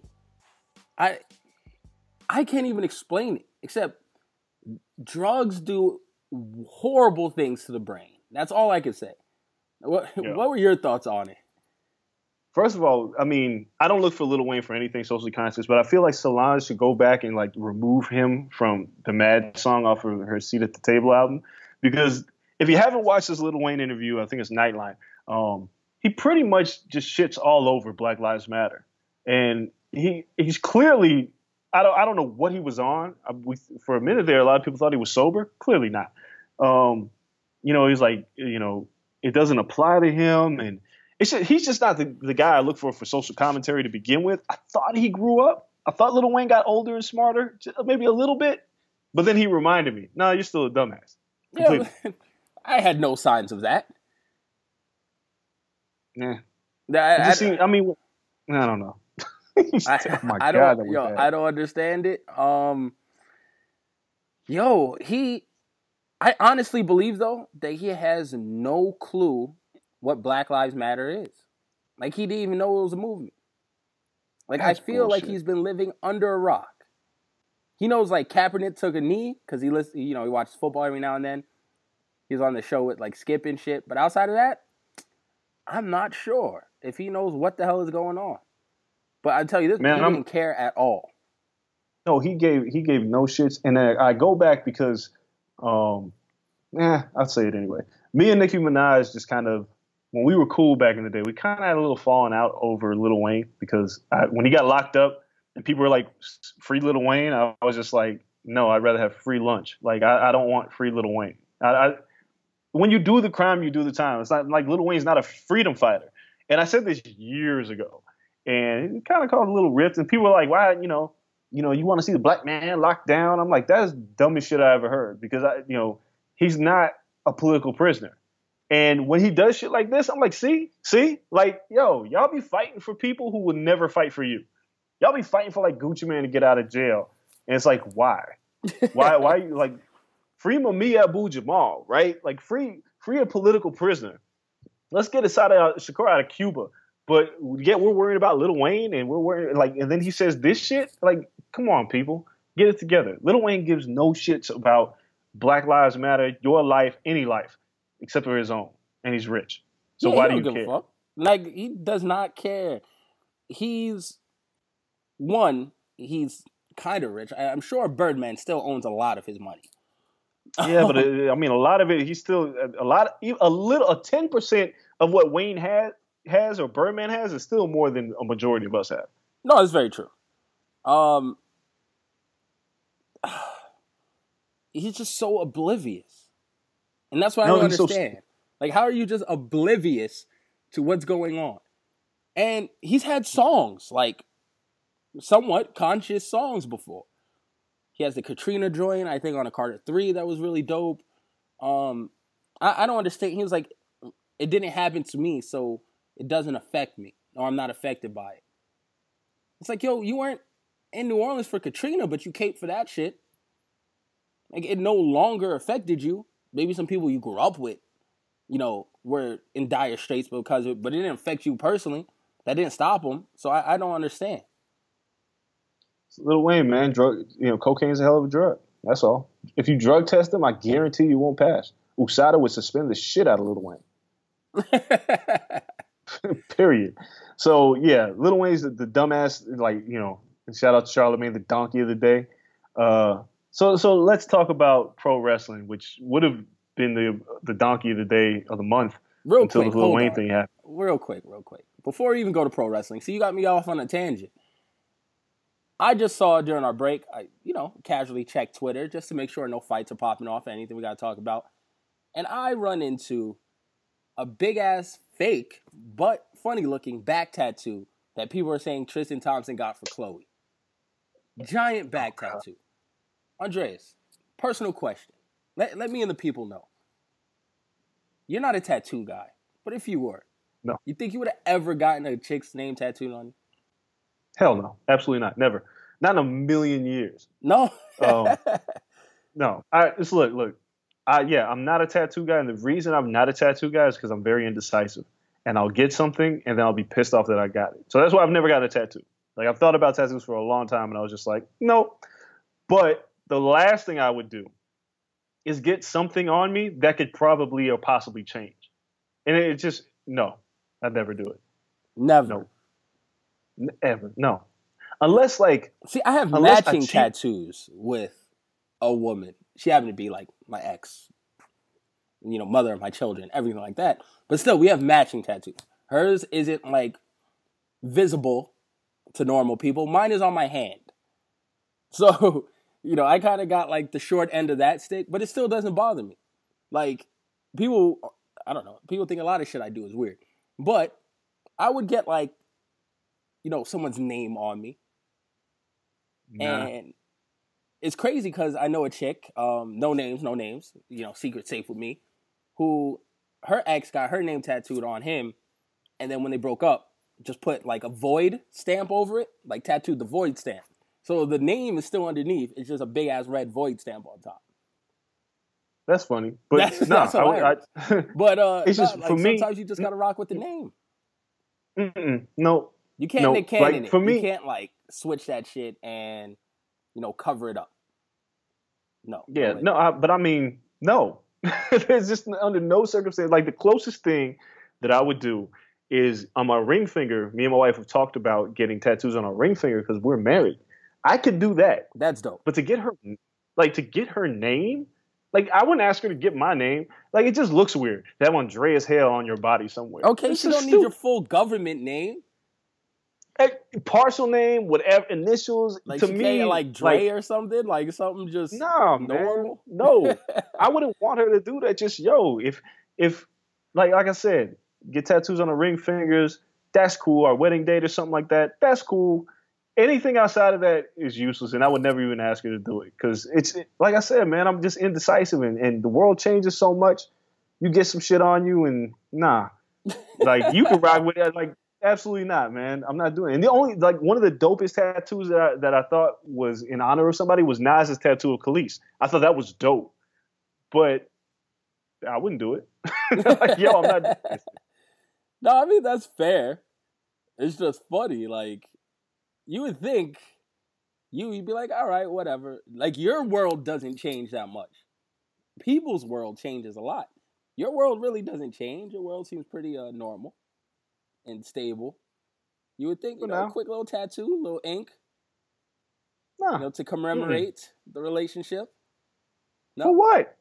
Like she know, like like a wedding ring, like a wedding ring is good enough. And like I said, a tattoo and ring finger. But dude, no, I just no, I just wouldn't do it. That's that. You know, I I'm not gonna go like full like Nick Cannon where he got Mariah on his back and then had to flip it and cover that shit up. That was that's rough. But you know, a little name here and there. If, if listeners, you part of Corner Club, holla at me. Let me know if you got like someone's name tattooed on you. It's funny because I listened to his and hers podcast, and Michael Smith always makes fun of Jemele because she got a dude's name tattooed on her when she was like 19 Yep. and it's still tattooed on like her ex. So it's you know what happens. Let us know where you guys stand on the tattoo for a significant other debate. Um, shout out to you guys. Listen, man, Andreas. Sometimes you just got to commemorate stuff. Sorry. You know, Royce, friend of the podcast, has the Slaughterhouse logo on his hand. Would you never know if we had like a corner logo or something. We can't, you know, commemorate like a ten year with like a little corner tattoo or nothing. No. Damn, look at where's the dedication? Why? Where's Just the dedication? why? Like, just get a tattoo. Like, you know, you don't gotta go like J.R. Smith and get the shit on your neck like you got the Young Money tattoo. No, like dog, I'm not doing it. I I see no reason to do any of that shit. Like like I said in a, couple episodes, like why have a high school reunion when there's Facebook? Because everybody knows. Like everybody knows because people live their lives on social media. Why do I need to commemorate some shit that everybody knows? No thanks. I'm good. I mean, I believe it. I believe it. Um, all right, now we can talk wrestling.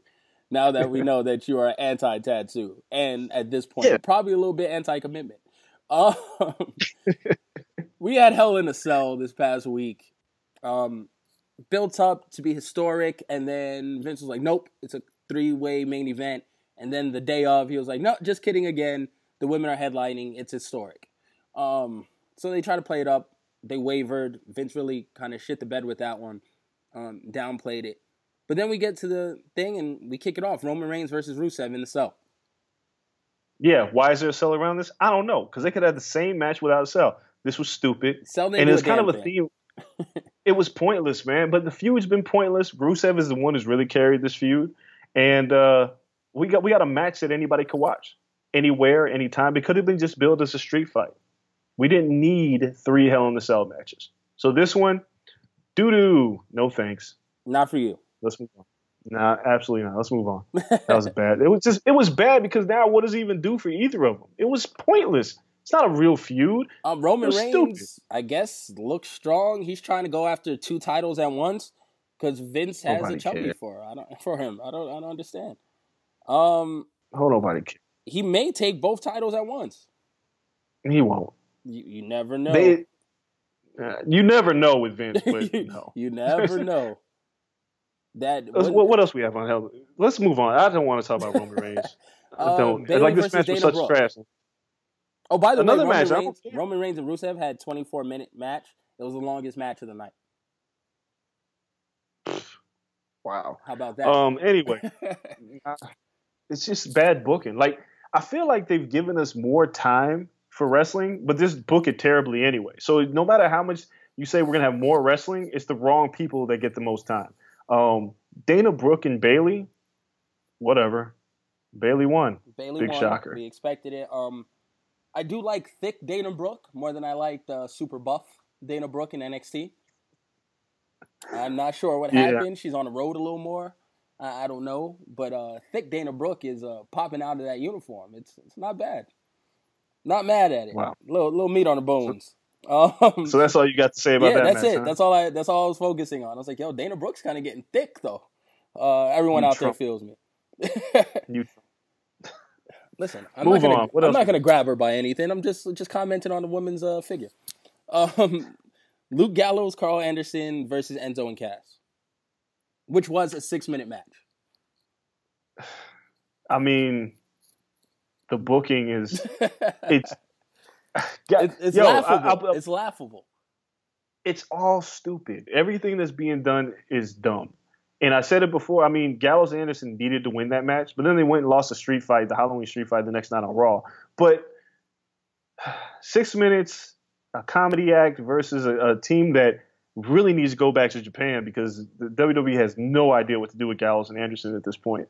Um, yeah, it, I hated that. Like, dude, for the most part, I dislike this pay per view. I thought it was just a terribly booked pay per view. I thought some of the matches were okay, but yeah, a lot of this. Well, we knew that heading into the pay per view. A lot of these things make no damn sense.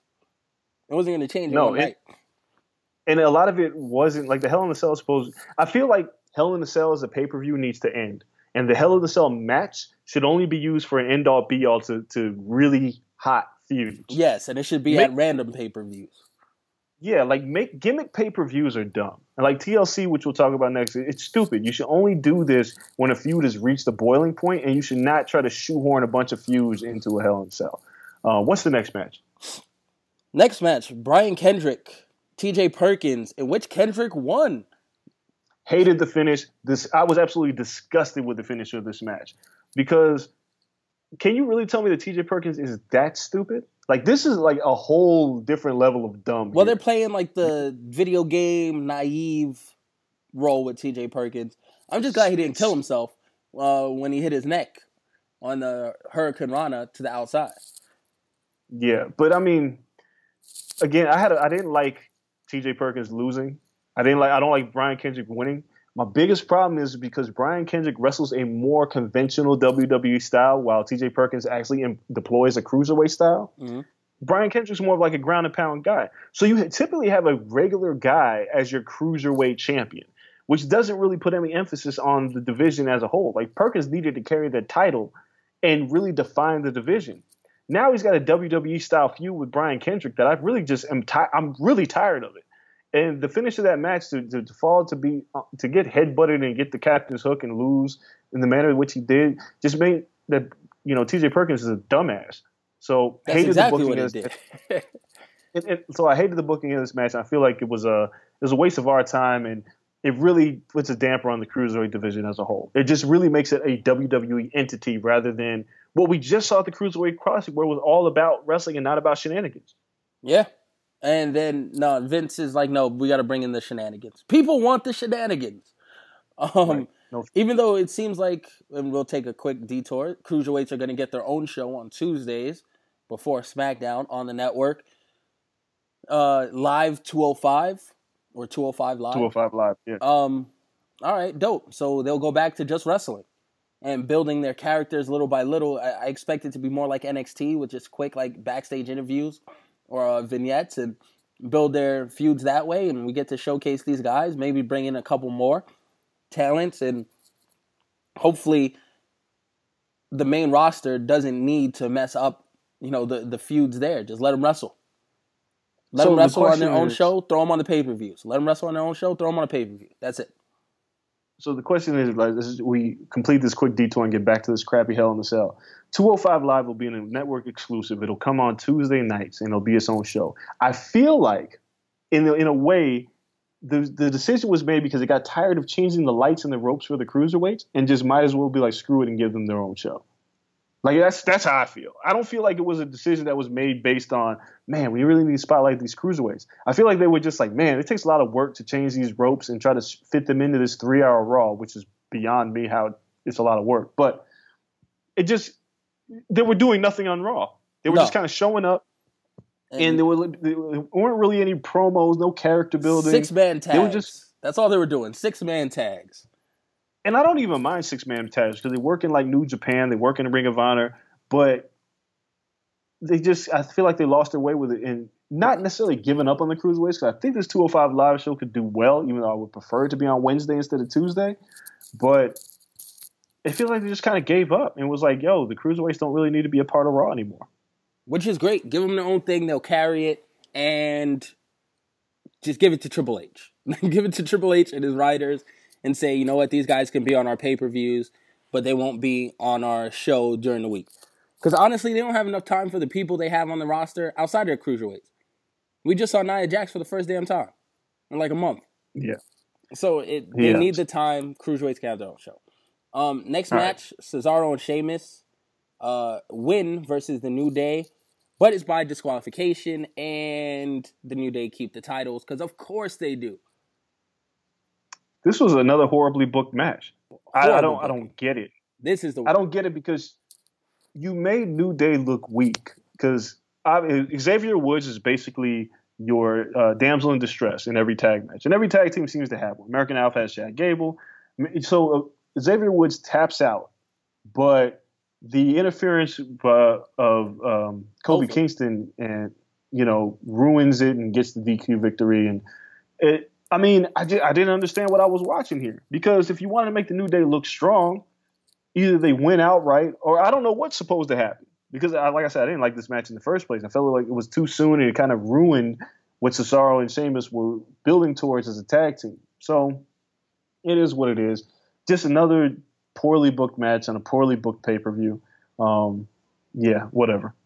No, I, definitely agree. Um, every time I see Xavier Woods in instead of Kofi or instead of Big E, I'm like, oh, they're losing tonight. Yeah, yeah, that sucks. Yeah, so it's just like, oh, that's kind of it's kind of whack. Um, but they lose, but they keep the titles, and they're gonna break the streak. It is what it is, because we already know that Survivor Series isn't going to have a title match, and we'll talk about that. And Raw confirmed that. So they're gonna coast right through December, because I believe the end of December is the Raw pay per view as the champion. So that there goes uh, all the intrigue behind that. Um, and then the main event, Charlotte versus Sasha Banks. I thought it was a really good match. Um, I like the Up entrances. until? I, it was a really good match. They put it all online. I was like, damn, there were some stiff hits. They, they worked really stiff on the strikes. Um, you know, Sasha getting power bombed through the table, which is dope. Just because we never seen a chick get put through a table. Um, well, at least not by a woman. It happens by men occasionally. Wait, you just skipped over, a, like you just completely skipped over a match. Which one? Oh no, I The did. Universal title. Universal title. Oh shit! See, that's why it shouldn't be hidden. Um. All right, shit. We got to backtrack. Backtrack before Sasha and Charlotte. Universal title first, because another Hell in a Cell match. I forgot we had three. Kevin Owens versus Seth Rollins. Another horribly booked match. This is what you want me to say? You want me to go back and just reiterate how bad the booking was? Um, Here's the funny thing: it was a great match. amazing like match. we we got to see what Rollins and Owens could do in the cage, but because we have a third party involved in this feud, it it just kind of ruined the concept of a Hell in a Cell match. Now, I want to I, I, like I want to say that more important than anything else in this match is how strong Seth Rollins is. When he deadlifted Kevin Owens after almost dropping him, and then still was able to powerbomb through two of those tables outside, I Running was like, "Holy powerbomb. shit!" CrossFit Jesus, That- full effect. that was nuts. But as a whole, like this match was, it started off great. I was enjoying it, and then I was like, "Well, where's Jericho?" And then Jericho comes in, locks himself in the cage, and then they proceed to eventually put down Seth Rollins, which just basically told you how unimportant this feud was. Like Rollins loses, yeah. Owens Jericho is like the real story here. Which, if they're smart, the Owens Jericho feud should drag out a whole lot longer. Like they shouldn't break these two up, and it seems like they're pumping the brakes on those two breaking up.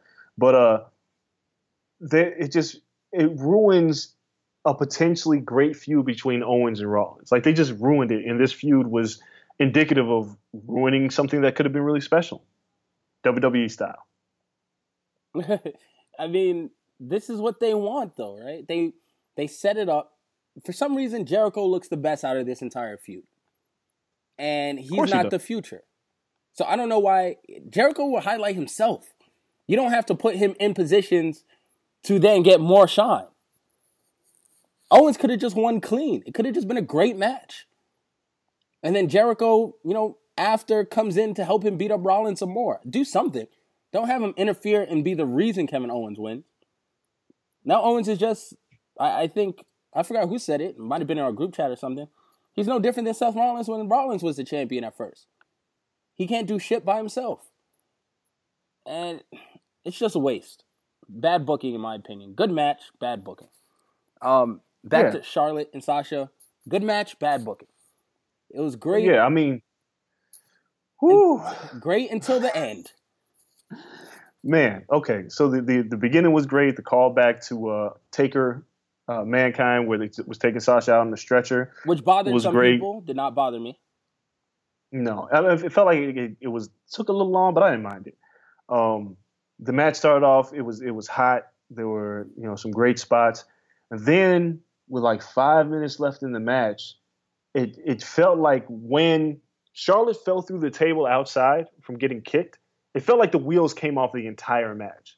Like it just it slowed to a crawl. It, it, that at this point the match went five minutes too long, and it seemed like they were booking on the fly and trying to figure out the finish. I don't know what exactly happened. I guess Charlotte wasn't supposed to break that table uh, because it seemed like Sasha was positioning it for for maybe like a double knees through the table or something to that effect. Yep. And then wh- that last spot where Charlotte just kept throwing Sasha's 115 pound ass on that table and just wouldn't break. and then she had to finish it with a natural selection. Um, it was just, it was it was weird. And I and I, like I said last week, I thought Charlotte was going to win because she's the heel and it's, it's better for Sasha to chase and be champion. But it sucks that Sh- Sasha couldn't win in a big moment in front of her hometown crowd. For whatever reason, WWE thinks that the hometown hero shouldn't win. This should have been that moment that Sasha should have won. As after the the sympathy spot of Sasha climbing off of the stretcher, I was like, dude, Sasha needs to win this match. That's that's how I thought. And then she lost, and I was like, well, that wasted everything. Yo, she can't win at pay per views. I don't understand it. No. Like why? Like Vince, why are you killing Sasha, my man? Like her winning on Raw and then losing at the next pay per view makes no damn sense. I don't care. Like, are you trying to just get Charlotte to 16 championships like her father? I don't understand. Is it a race against the clock? They They're- just do. They really have nothing for these two to do but fight each other. They've re- like, dude. Again, I've mentioned it week after week. The brand split has been the worst thing because it showcases this terrible shallowness of the roster because they don't have anybody ready to take these spots. Like, and it, it keeps it continues to show with this feud, and then what happens on Monday night. So Yeah. the, the pay per view sucked. To me, the pay per like I watched the pay per view probably like But it had good wrestling. It had decent wrestling. Booking just made it horrible. the book the booking was crab-tastic. So yeah, Horrible. really, really, really bad. Another reason why SmackDown is also better than Raw. Cause say what you want, at least they do a lot with a little. And their pay per views, let's talk you, about- you leave after the pay per views and be like, okay, that was actually pretty good. Yeah, well, let's talk about Raw, um, the Halloween show, and I guess we'll start with the arrival of Goldberg and the botched slip knee and the old man jackhammer with Yo. Rusev. uh, Hmm. That's somebody in a Goldberg mask. No one could tell me different. Somebody dressed up as Goldberg for Halloween and was just like, yo, let me go out there and, and try these moves. Because if that's a prequel of what we're going to get with him versus Lesnar, they can keep it. you know what was funny? Like aside from like the botched knee and the okay jackhammer, and then like the old man spear on Heyman, he kind of had to protect Heyman and not kill him.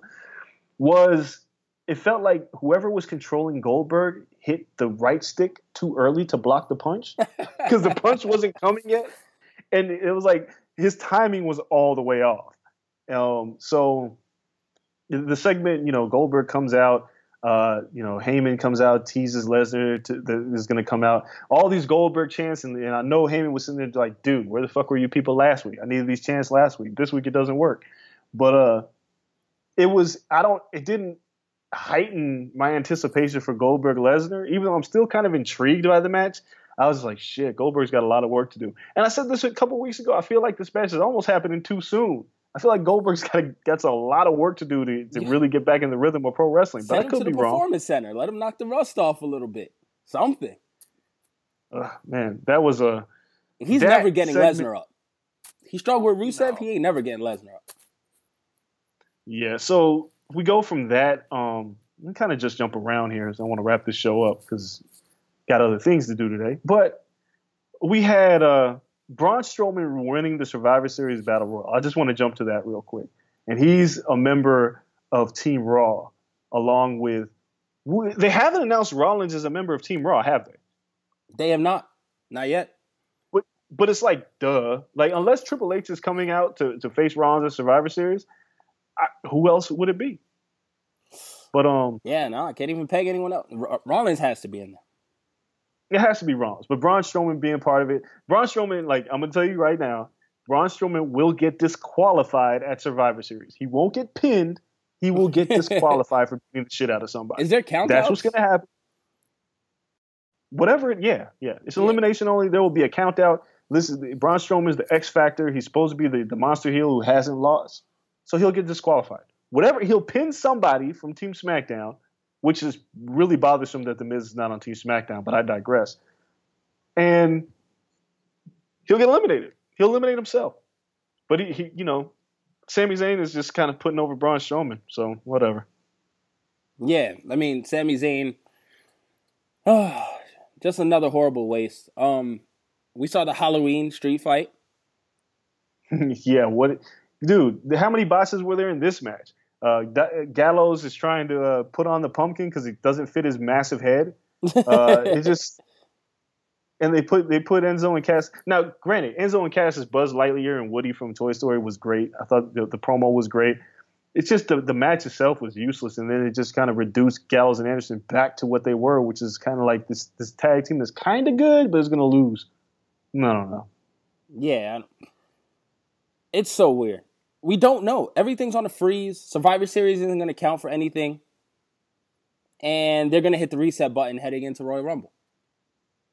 Well, yeah, because what you what you essentially have. We'll go back to everything else on Raw. Like, uh, obviously Owens and Jericho are going to be there on Team Raw, and they'll work together. I, I have no, I, I, really have no idea how this is going to work because Team Raw is going to be way stronger than Team SmackDown. Because um, SmackDown added Baron Corbin, which I'm like, what the fuck? But anyway, you look at this and you're like, all right, well, we got to tease out this Owens Jericho breakup because it has to happen. Like the Owens Jericho breakup has to happen, but I feel like, and I, I mentioned this on our group chat the other day, the the smartest thing to do out of this is to make Jericho and Owens the tag team champions. This is what you need to do to work towards this breakup. And hell, I don't even mind if, if Jericho takes the, the, the US title off of Reigns. And then you work towards this this ridiculous breakup where the biggest pop that could possibly be made is Jericho putting Kevin Owens on the list. That's what has to happen. That'd be amazing. But you have to drag it out because now it's like you can't rush it and as you saw on Raw, they, they wouldn't allow Jericho to, to say you've been put on the list because now they got to keep him in this heel role because he's way too over as a face. So, yeah, but try to put everybody feud. in the arena on the list, and it didn't work. People yeah. still love that shit. So, the booking of Raw right now is just okay. We're going to work to Survivor Series to these these uh these team matches to represent for our brand, but everything else is going to suffer in the interim. And you know, we had Nia Jax make her return and, and just squash Bayley, which another thing I just don't understand. I thought if Nia Jax would come back, it would be to be a monster heel to go after Sasha Banks as the champ. But if she's there to represent for Team SmackDown, I mean for Team Raw, and then I does Sasha Banks make it back in time for Survivor Series? And if so, how the hell do these women work together? Yo, mm once again, Survivor Series has to set up the next feud. So people have to turn on other people. They have to be upset that someone lost it for their team, etc., etc. But that's how you have to get these new feuds to happen. In three matches, like here, this is my problem. There's three Survivor Series elimination matches that all have the same exact problem. All of them have teams that don't like each other. So can you really tell the story in every match of how the feud is built off of somebody screwing up Survivor Series, that's lame as shit to me. And it's exhausting. And, this, and the Survivor Series is what, four hours this year? Oh, God. Yeah, they added an extra hour because you need to squeeze in both brands. Everyone else still needs to do something. I mean, Ziggler looks like he'll have a match against maybe, I don't know, somebody. somebody. like, I, for what? I don't know. But I mean, as a whole, I mean, before we go into SmackDown, so we can wrap up the show. As a whole, I just thought Raw was it was weak.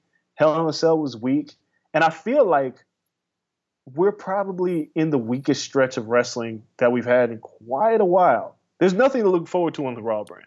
Well, not it was pretty weak this time last year because Seth got injured. Seth got well, injured, Cena was gone, and we are like, well, there's yeah, really nothing here. There was oh, and it was all Roman Reigns, all Roman Reigns. Yeah, I mean that, but then, see, they were kind of backed into a corner there when Rollins got injured because they had to, they had to change everything on the fly. Here, with the exception of Finn Balor getting injured as quick as he did, and kind of changed everything when it came to the Universal title. The thing is, is that you're trudging through a lot of nothing. Um, who's Roman Reigns going to feud with? Kevin Owens, I guess. Uh, what's Seth Rollins going to do if Triple H isn't back? He's got a feud with somebody. Is that Jericho? I suppose, but nothing here is is really. I don't need a it doesn't make any versus sense. champion feud. I really don't. No, no, not on, especially not here. And then even with the tag teams, because if, if New Day is going to you know break Demolition's record, who are they going to feud with? Like I said, it's got to be Owens and Jericho, but it won't be. But that's no, who it has to be. No, but it's it's going to be whoever their tag team partners are. Um, because they're confirmed for the tag team match as far as Raw, but there's two more slots in that tag team yeah, match, and what you know, if it's Enzo and Cass, then that's who they'll feud with and lose the titles to. If it's you know the club, then that's who they'll feud with. The club will turn on them, and they'll lose the titles to them at the next pay per view. Maybe, or maybe they just hold it even longer until they figure out who they can put it on that makes sense. So Raw sucked. Um, SmackDown wasn't too much better. Uh, the James Ellsworth, AJ Styles, Dean Ambrose love triangle continues. Uh, it's the centerpiece of the show. Ultimately, Ambrose finally beats AJ Styles to get a title shot at TLC. Now, my thing is fatigue. How do you How many book times have we seen TLC? like, how? That's my question. How do you even book TLC? it's not- It's not that far after. That's how. You, I mean, I, I understand the booking for TLC. My problem is AJ Styles and Dean Ambrose have wrestled. I feel like twenty times uh, in the last three weeks. I don't want to see them do this again. Well, you know, Styles is going to show up and make it a good match, but it's not a match I have to see. You're right. No, and then I Ambrose mean, isn't going to win. if James Ellsworth is, if he's not a part of this, then what does he do? I'm not sure if he's a full time guy. Seems like he got interest music. it seems like he's, he's Is that now the criteria? Like, oh no, he got interest music. Yeah, like once they change your interest music from something generic into something real, like I'll never forget when John Cena made his SmackDown debut against Kurt Angle, and then a couple weeks later they changed his interest music, and then they gave him a character. Like you could see them progressing. James Ellsworth is in the same thing. He's over with the fans. He's in a feud he shouldn't be involved with, but I just don't see where he goes from here. So that whatever they booked that, but then the other thing is this whole Randy Orton and the Wyatt family thing. I'm like, dude, I don't understand this shit at all. Yeah. Do you? No, like you're talking to me. I he has to turn on the Wyatts, right? I they've made And make this feud longer than it's already been? Yes, they've made situations so complicated that there's no logical answer on where to go now. So, like the title picture, it's like, okay, we're tired with Dean Ambrose, but where do we go now? This same thing. It's like, yo, we were tired with Orton and Wyatt, in which Orton should have been the next person to feud. I mean, honestly, for the title, for the main title. Well, yeah. But they can't cut it off because they made it so damn complicated. And they were like, oh, let's add Kane. For what? So now Randy Orton is the heel with the Wyatts, but now he has to go feud with another heel in AJ Styles. And Dude, then this- Wyatt is now given something to do, which is Kane. This and Kane shouldn't be anything for anybody to do. And why does Um, it take two of them to beat up on Kane? Kane can't even get TV I don't time. know. He's 45 years old. They do not need to team Yo. up to beat his old ass. I just don't understand any of the booking on either show right now.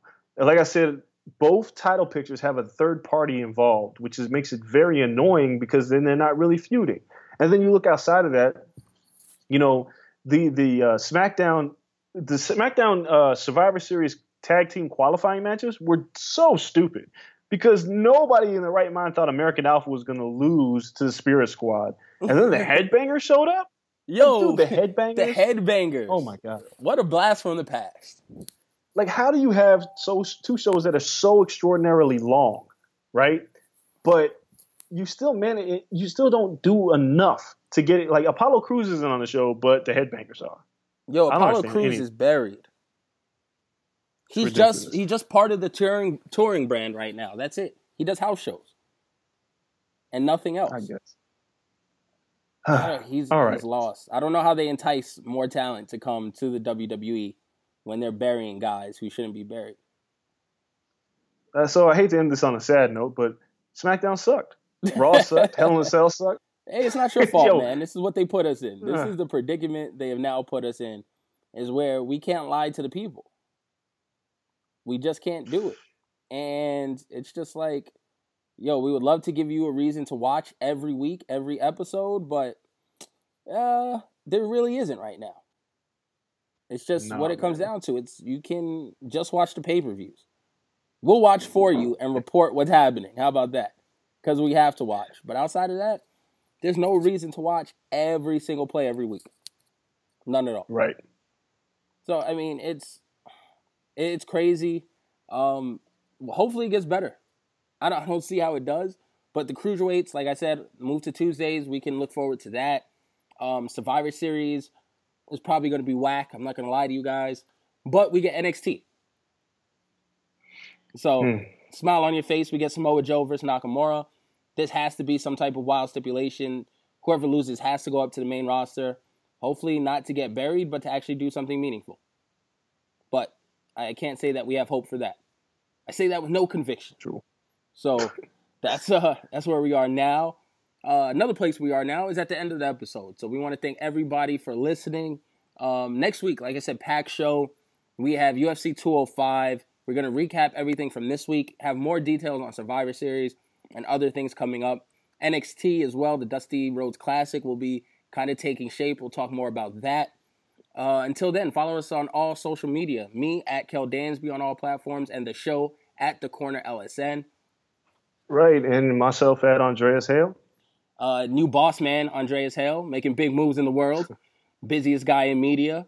Um, by the way, if you need to contact him, do not email him directly. Look at the picture he posted on Twitter. He has like 10,000 unread emails. It's incredible. No, it's more than that. It was more than that? It's a it's 193,786 as of right now. how do you even look at your phone and it doesn't bother you to clear that out? I don't even know how to clear it up at this point because like Gmail only allows you to clear up like 100 and then like I star dude it's ridiculous. I just gave up. don't email Andreas Hale, FYI. Um, but until next week, thank you guys for tuning in. We're out. Peace.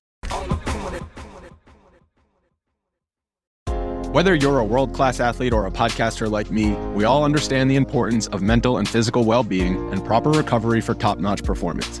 That's why I'm excited that Unifyd Healing is sponsoring podcasts on the Blue Wire Network. Unifyd Healing is a new and super innovative global network of wellness centers powered by Energy Enhancement System, or EE System. If you haven't heard of the EE System yet, then you'll want to listen up. This technology promotes wellness, deep relaxation, purification, and rejuvenation. Wherever you are across the globe, access to a center is easy and affordable. Interested in experiencing the EE System technology for yourself? Go to unifydhealing.com slash bluewire to learn more and find a center near you. That's unified, U-N-I-F-Y-D, healing.com slash bluewire. No material or testimonials on the Unifyd Healing website are intended to be viewed as medical advice or a substitute for professional medical advice, diagnosis, or treatment. Always seek the advice of your physician or other qualified healthcare provider with any questions you may have regarding a medical condition or treatment and before undertaking a new healthcare regimen, including EE system.